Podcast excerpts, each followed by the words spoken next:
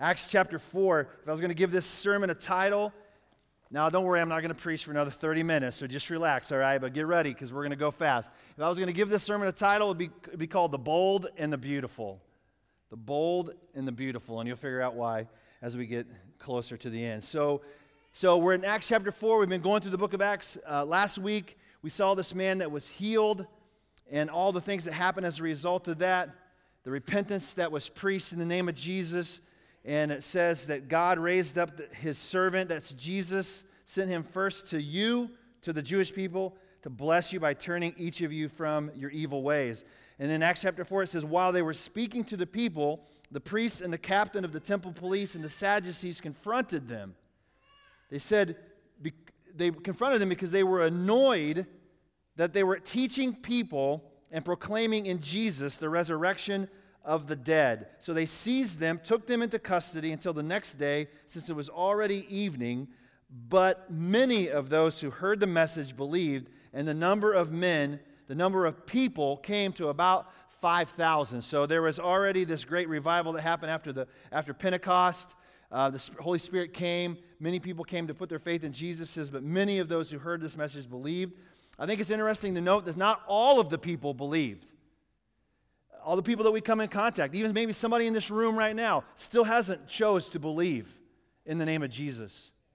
We would like to believe and like to think that, that you would eventually, that all people would be saved. All people that come into our presence would hear the gospel and they would put their faith and trust in Jesus. We hope that that'll be the case. I always wondered, though, how did they keep track? Like they didn't have an attendance system back then. Did they have some guy at the door with a little clicker and he was clicking, all right, man, we're up to 4,000. This thing only goes up to 5,000. What are we going to do after that? We'll get another one. We'll start clicking on the other hand. How did they keep track? I don't know, but they know at some point there were around 5,000 people had put their faith and trust in this Jesus and this newfound faith that was making it was sweeping across this community. And obviously, we know it swept all the way to Justin at some point in his life. Through his friend, through other experiences, uh, Justin heard about this Jesus. It says Peter and John faced the Jewish leadership. So the next day, the rulers, elders, and scribes assembled in Jerusalem with Annas, the high priest, Caiaphas, John, Alexander, and all the members of the high priestly family. After they had Peter and John stand before them, they began to question them By what power or in what name have you done this? Then Peter was filled with the Holy Spirit and said to them, All right, real quick. So we know that if you're a follower of Jesus, you receive the Holy Spirit. The Holy Spirit comes to live inside of you. Okay, so, so it wasn't that Peter just then got the Holy Spirit, he already had the Holy Spirit, but he was filled with, he was enabled to speak this word to them. And I want you to understand this that if you are a believer in Jesus, you have the Holy Spirit, but there are times when the Holy Spirit will fill you in a greater measure.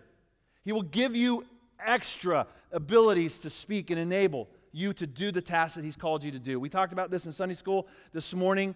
I want you to understand that, that, that the Holy Spirit is in you and He's real, and it's not like He leaves you and then He comes back. He's there, but there are times where you need more. You need more to, to, to do a task that He's called you to do. Like, I like to believe that every single day that I get up here and preach, that I need more of the Spirit to enable me to speak God's word in truth, and so that you hear it, so that you understand it. Okay, maybe you've had an experience in your own life where there have been times when you felt like, like God is closer to you than He was before, and you feel warm, maybe, you feel tingly, or you feel just empowered. You, you get words and you get a boldness that you didn't have before when you walked into the door. I don't know if you've ever experienced that before. If you have not experienced that before, I would ask you and I would encourage you to say, God, let me experience that. Give me this ability to speak your word so that I can accomplish something good for you. Now, I want to contrast this because in Acts chapter, or not Acts, but in Ephesians chapter 5, verse 18, it says, You should not be drunk on wine, you should be filled with the Holy Spirit. This is not a sermon about alcohol. All right, we're not teetotalers at the Calling Community Church. If you want to have a cold beer, have a cold beer. If you want to have a glass of wine, have a glass of wine. But don't get drunk to the point where you're filled with a different kind of spirit and causes you to do something that you should not be doing. Can I get an amen? All right? And you may have an issue with alcohol. Maybe you struggle with it. We want to help you walk through that. All right? We're not going to throw you away or turn you away because that's something you struggle with. But I just know, and I've experienced this in my own life, and I've experienced this recently, that when people have a little bit too much of that kind of spirit, it enables them to speak and do things they probably should not be doing. Let me give you an example. So I know uh, I've been to several weddings recently, two in the just past two weekends, and I just noticed that the, about halfway through the reception, people have started having a little bit too much to drink, and people start becoming a little bit more friendly than they typically are. Okay? You know what I'm saying? And I'm not, I'm not condemning, I'm just, say, I'm just saying it happens. Matter of fact, I had a, a person approach me, a person that's typically kind of cold to me, uh, but, but this particular time, because, you know, because they're influenced by a different kind of spirit, this person was extremely friendly to me. Oh, Brady, oh, your words, that your, your message, I've heard you speak before, but your message was so powerful. And she's rubbing my arm, and she's just so, and I'm just saying it's a different kind of spirit. It happens. You know it happens. And I just know when I was influenced by that spirit as a young man, I ended a marriage because of it. That was part of the reason. Lust was another reason. But the Holy Spirit is wholly different than that. Like when you're filled with the Holy Spirit, He enables you to do good and bring glory to God. With that other spirit, I'm telling you, it's not going to bring glory to God. Okay? Do you hear what I'm saying? We're not abolishing alcohol. We're not saying you can't come here if you drink alcohol. Okay? I'm just saying that if you get drunk on that and you let that spirit influence you, it's going to take you down the wrong road. And this spirit, though, will take you down the right road because it'll empower you. And so, listen what Peter says. This is filled with the Holy Spirit. He says, rulers of the people and elders. If we're being examined today about a good deed done on a disabled man, by what, by what means he was healed, let it be known to all of you and to all of the people of Israel, but, but by the name of Jesus Christ of Nazareth, whom you crucified, and God raised from the dead, by him, this man is standing here before you healthy. This Jesus, the stone rejected by builders, which has become the cornerstone, which, by the way, comes out of Psalm 118, verse 19 through 24. You'll find that passage of Scripture which remember I talked about last week, like during this season, this time, in this, in this context, it was called the Hallel. They were praying these prayers and speaking these words. And so here's Peter at a perfect time, at just the right moment. He's like, I know you guys have been praying this. I know you guys are familiar with this. Let me just tell you what it says in this passage of Scripture. It says, The stone rejected by you builders which has become the cornerstone. And then he gives this phrase, it's a powerful phrase, it's a famous verse that we ought to, we ought to, we got to hinge our, our whole existence on. It says, There is salvation in no one else, for there is no other name under heaven given to people by which we must be saved. The Christian faith is intolerant to salvation in any other name other than Jesus.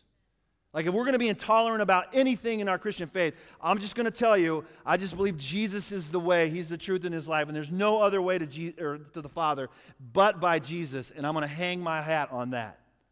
Okay? Oh, you're narrow minded. There's other ways to be saved. No, Jesus, there's no other name by which we must be saved. Exodus chapter 20, when you look at the very when you look at the Ten Commandments, you should have no other God before me. And there's no other name given to men that we must, by which we must be saved. It says, When they observed the boldness of Peter and John and realized they were uneducated, untrained men, they were amazed and recognized that they had been with Jesus. Okay, real quick. Can people see in us that we've been with Jesus?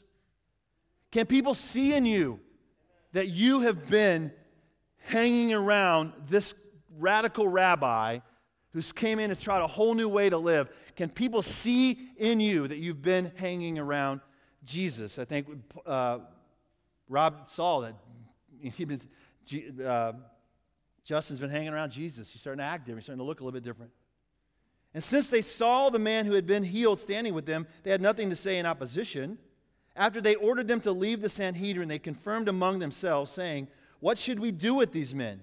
For an obvious sign has been done through them, clear to everyone living in Jerusalem, and we cannot deny it.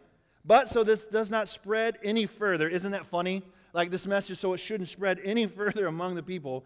Let's threaten them against speaking to anyone in this name again. So they called for them and ordered them not to speak or teach at all in the name of Jesus. I wrote off to the side of my Bible, yeah, right. It's one of those yeah, right kind of moments. Okay, yeah, I'm not going to speak about what I've seen and what I've heard. Peter and John answered them, Whether it's right in the sight of God for us to listen to you rather than to God, Well, you decide, for we are unable to stop speaking about what we have seen and what we have heard. I wrote off to the side of my Bible, Amazing Grace. I once was lost, but now I'm fine, found. I once was blind, but now I see. And because of that, I cannot stop talking about it. It has changed everything about me. It has affected me deep into my core. It is at the center of who I am as a human being. His amazing grace. And guess what song we're going to sing when I'm done talking? Amazing grace, because that's what I thought about. After threatening them further, they released them. They found no way to punish them because the people were all giving glory to God over which what had been done. For this sign of healing had been performed on a man over 40 years old. After they released them, they went to their own people and reported everything that the chief priests and elders had said to them. When they heard this, they raised their voices together to God, all right, and then they prayed as a church. They prayed a corporate prayer, and this is what they prayed Master, you are the one who made the heaven and the earth and the sea and everything in them. You said through the Holy Spirit by the mouth of your father David. Once again, the Holy Spirit didn't just come on the scene, He's been around, He's been active since the beginning of time, and He spoke through King David. In Psalm 2, it says, Why do the Gentiles rage and the peoples plot futile things? The kings of the earth take their stand, and the rulers assemble together against the Lord and against his Messiah. The Holy Spirit spoke then. The Holy Spirit speaks today, and the Holy Spirit will speak tomorrow. For in fact, in this city, both Herod and Pontius Pilate, with the Gentiles and the people of Israel, assembled together against your holy servant Jesus, whom you anointed to do whatever your hand and your will had predestined to take place. Hold on, we're almost done. And now, Lord, consider their threats and grant that your servants may speak your word with all boldness. This is what they're praying. They're praying, God, give us your servants the ability to speak your word with all boldness. Let me just ask you a question. Do you wish you were a little bit more bold in your faith?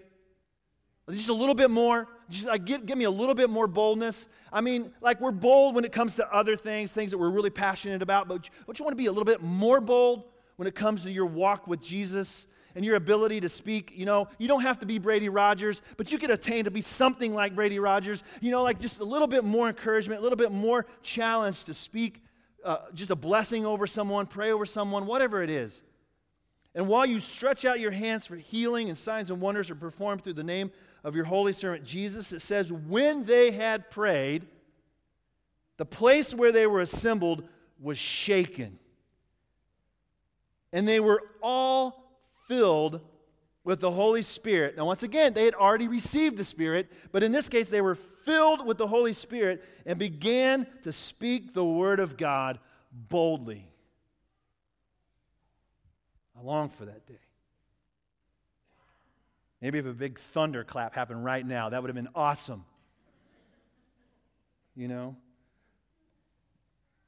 With the worship team, go ahead and come on up. And we'll finish up our time. Okay, here's what I want you to do. With your, because of time, with your attendance sheet that you've already pulled out and you're already filled out and you're ready to, to turn it in because you know Pastor Brady really loves that kind of thing and you just want to honor him today. All right, you've already filled that out. I want you on the back of that that prayer, that uh, prayer request sheet, if you've got some space there, if you haven't filled it already, I want you to, just going to give you a preview real quick. I want you to write down what it is that you need right now. What it is that you need right now. We've already spoke about the bold, and now we're getting ready to see a beautiful picture of what the church is supposed to be like this, this, if, if our church, if the church started looking more like this, it would be irresistible to people that are out there in the world who, instead of really, really wanting to be filled with a different kind of spirit, they would want to come and be present and be filled with His Spirit. If the church started, and this is our responsibility as people.